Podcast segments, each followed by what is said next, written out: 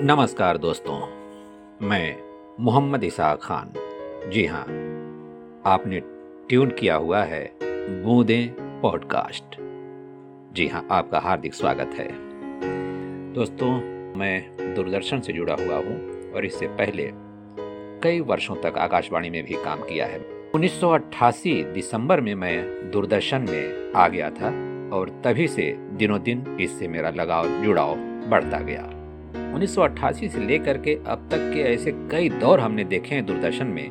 एक से एक महान कलाकार, एक से एक महान धारावाहिक और एक से एक कार्यक्रम सूचनाएँ और संस्कार, संस्कृति से जुड़ी हुई बातें। दरअसल, आज हम आपसे महान अदाकारा और होस्ट तबस्सुम जी के बारे में बताना चाहेंगे। वो अब हमारे बीच नहीं रही। उनका जन्म 9 जुलाई 1944 को मुंबई में हुआ था और उनका इंतकाल अभी हुआ विगत दिनों 18 नवंबर 2022 को। उनके बारे में कहा जाता है कि उनकी प्रसिद्धि दूरदर्शन से ही मिली है। डीडी नेशनल पर 8 अक्टूबर 1972 को उनका पहला टॉक शो की शुरुआत हुई थी। फूल खिले हैं गुलशन गुलशन, ये धारावाहिक। इसमें फिल्मी हस्तियों से जुड़ी हुई बातें होती थी, गीत संगीत के कलाकार होते थे, जो कि फिल्मी दुनिया में काफ़ी प्रसिद्धि पा चुके थे। वो अभिनेता भी थे, गीतकार भी थे, संगीतकार भी थे, गायक भी थे, बहुत सारे लोगों से उनकी बातचीत होती थी और उनके गाने भी चलते थे।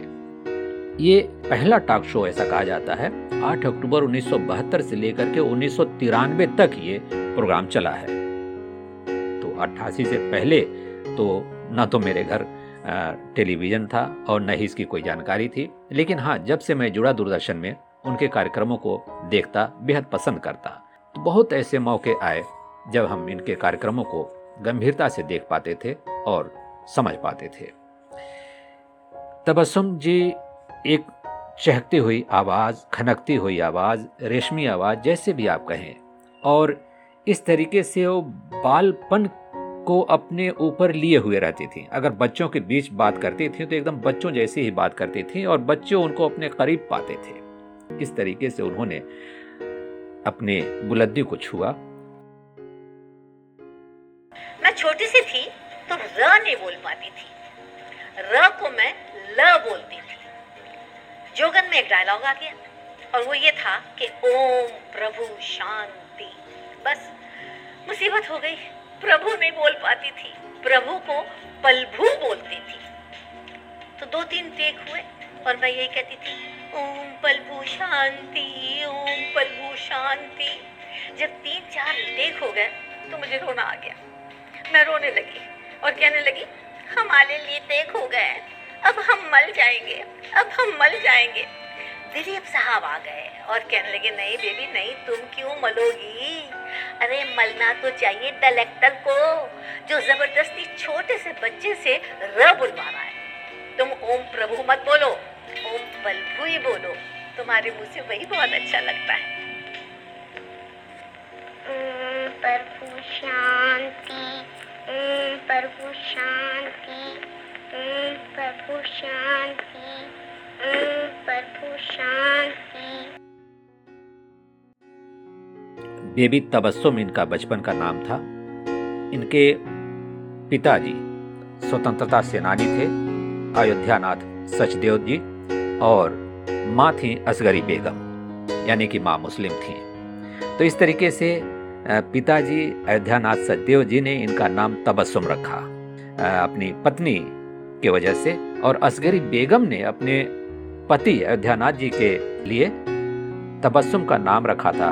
किरण बाला सचदेव दरअसल, तबस्सुम का मतलब मुस्कान, मंद हँसी, कलियों का खिलना। और सचमुच, ये जो मतलब है, ये सब कुछ तबस्सुम जी अपने ऊपर उड़े हुए थी और इसको अपने ऊपर लागू भी इन्होंने किया था। हम सब पाते हैं कि सारी बातें मुस्कुराहट उनकी अदा में थी। मंद मंद हँसी उनका स्वभाव था। खिलखिलाना, हंसना उनकी फितरत थी। और इसी तरीके से वो अपने कार्यक्रमों का संचालन भी करती थी। बहुत बड़े बड़े दिग्गज कलाकारों का उन्होंने साक्षात्कार किया, उनसे बातचीत की। इनके बारे में ये भी कहा जाता है कि ये तीन वर्ष की अवस्था में, जैसा कि 1944 में इनकी पैदाइश है और 1947 में एक फ़िल्म बनी थी, मेरा सुहाग। इसमें इन्होंने तीन वर्ष की उम्र में अभिनय किया और तभी से इन्होंने अनगिनत फ़िल्मों में अभिनय किया। आ, हकीकत आन बान तेरे मेरे सपने फिर वही दिल लाया हूँ धर्मपुत्र मुगले आज़म जोगन अफसाना सरगम नाचे मयूरी ये तो फ़िल्मों की बात हुई और अनगिनत कार्यक्रमों का भी संचालन इन्होंने किया है। इन्होंने फिर लेखन कर्म से भी अपने आप को नवाजा और 1985 में इन्होंने एक फ़िल्म निर्माण किया जिसका निर्देशन निर्माण और लेखन भी इन्होंने खुद किया था। तुम पर हम कुर्बान। और यहाँ से इन्होंने एक प्रोड्यूसर डायरेक्टर की हैसियत को भी बॉलीवुड में स्थापित किया।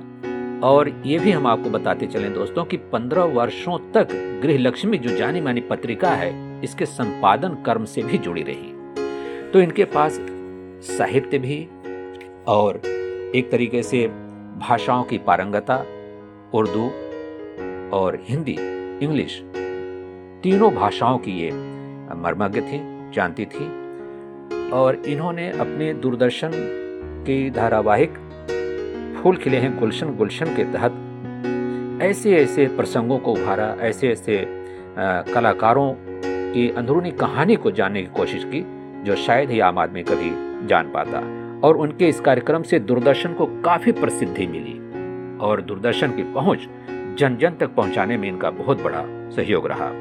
आज हम उन्हें भावभीन श्रद्धांजलि अर्पित करते हैं अपने इस प्लेटफॉर्म पर, जिसे आप कहते हैं बूंदे पॉडकास्ट। आप सबके साथ हार्दिक, मार्मिक उन्हें श्रद्धांजलि।